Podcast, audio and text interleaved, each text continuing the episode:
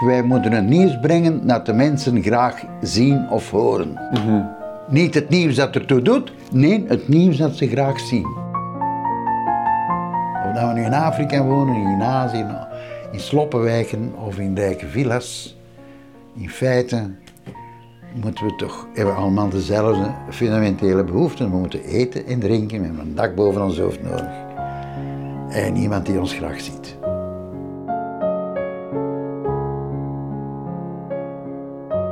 De presentator die het nieuws brengt, de, de lezer zal ik maar zeggen, die zegt eh, een zinnetje, eh, de wever eh, laat het budgetair evenwicht vallen. Ja. Uh, dan gaan schakelen ze over naar de verslaggever ter plaatse.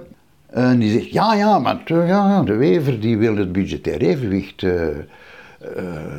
die wil dat laten vallen. Luister maar. En dan laten ze de wever horen, die zegt, het budgetair evenwicht, dat is niet meer onze bedoeling. En dan... Op het einde. Op het einde, en nog eens afsluiten met, dus de wever laat het budgetair evenwicht vallen. Nou, ik, het is een beetje overdreven nee, ik nu nee, maar, zeg. Maar waar de alles kan beter toch ook mee lacht. ja, ja, ja, toen al, hè. Ja. Terwijl je toch moet zeggen, ja... Natuurlijk, de kijkers zijn dom en de luisteraars al evenzeer en de, en de lezers misschien ook. Dus je moet alles tien keer zeggen. Ja, hè. En wat ik de media kwalijk neem van u, is dat de vrijheid die we bevochten hebben op de politieke bevoogding, want die is er, er zal nu geen partijvoorzitter meer durven zeggen. Hoewel, ja, Verhofstadt heeft toch geprobeerd eh, als eerste minister om Luc van der Keren uit het laatste nieuws weg te doen. Maar enfin, zijn pogingen die ook mislukt zijn, Ja. die iedereen afkeurt.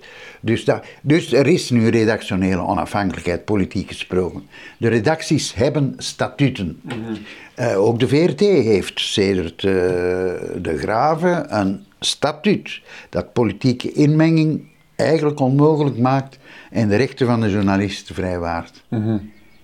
En die journalisten hebben het zelf allemaal weggegooid, dat vind ik Ja. persoonlijk. De, de media volgen kritiekloos wat hen opgelepeld wordt. Door allerlei instanties. De bedrijfswereld die met, met neponderzoeken voor de dag komt, daar kennen wij ook iets van. Maar kri- kritiekloos is het wel niet. Hè, nu. Het is constant onderbreken. en Ja. Het is dat oortje dat heel de tijd zit te roepen dat naar een ander thema moet. Ja, het is men verward onbeleefd zijn met kri- kritisch zijn. En dat is niet hetzelfde. En dat is, dat kan ik u uit eh, ervaring wel zeggen, dat is niet makkelijk om tegelijkertijd beleefd en hoffelijk te blijven, wat vind ik moet, maar tegelijk inhoudelijk toch wel heel kritisch te Is zijn. dat dan niet een beetje jammer dat, dat uw, uw erfenis bij de VRT, om het zo te zeggen, wat verkeerd begrepen is? Dat hetgeen wat ervan is overgebleven, is het moet, het moet scherp zijn en kritisch, maar dat dat vervallen is tot wat dat nu is? Ja, het is, het is doelbewust afgebroken. Hè? Ik zal het anders uitdrukken, dat is misschien eh, cor- correcter. De marketeers hebben het overgenomen. De verkopers. En die hebben gedecreteerd dat je een publiek moet hebben, wat natuurlijk correct is. Je moet niet in het licht ledig dragen, maar je moet alles doen om het publiek te behagen. Bijvoorbeeld over Congo leest of hoor je bijna niets. Maar, maar eens aan Peter Verlinde vragen, die nu Afrika doet op de VRT, die heeft altijd de grootste moeite om, om iets over Afrika in het journaal te brengen. En wat is het argument? Dat interesseert de mensen niet. Of, of wie interesseert zich daarvoor? En dus, als je er niets over brengt en als het onbekend is, kun je niet verwachten dat de mensen er belangstelling voor hebben, want ze weten het gewoon niet. Dus dat, dat soort dingen. En men verkoopt het dan vaak als eh, democratie. Hè? Wij brengen wat de kijker wil. Piet van Roen noemen het zijn majesteit de kijker. hè. Dat vind ik allemaal goed als je het over, over sport gaat en, en zelfs over cultuur. Ja, dat je dan brengt wat mensen interesseert, oké. Maar nieuws, dat is iets wat mensen moeten weten. Enfin, zo. Dat daar buiten moet staan. Ja. Hij is toch nog breder dan de marketeers? Is het niet gewoon de, de, de cijferbeweging van alles? Ja, in- want je in vindt het bij de overheid ook. Hè? De Vlaamse administratie, ook de federale trouwens, dat is nu ook allemaal volgens die, eh, Efficiëntie, hè, ja, die cijfers. efficiëntie.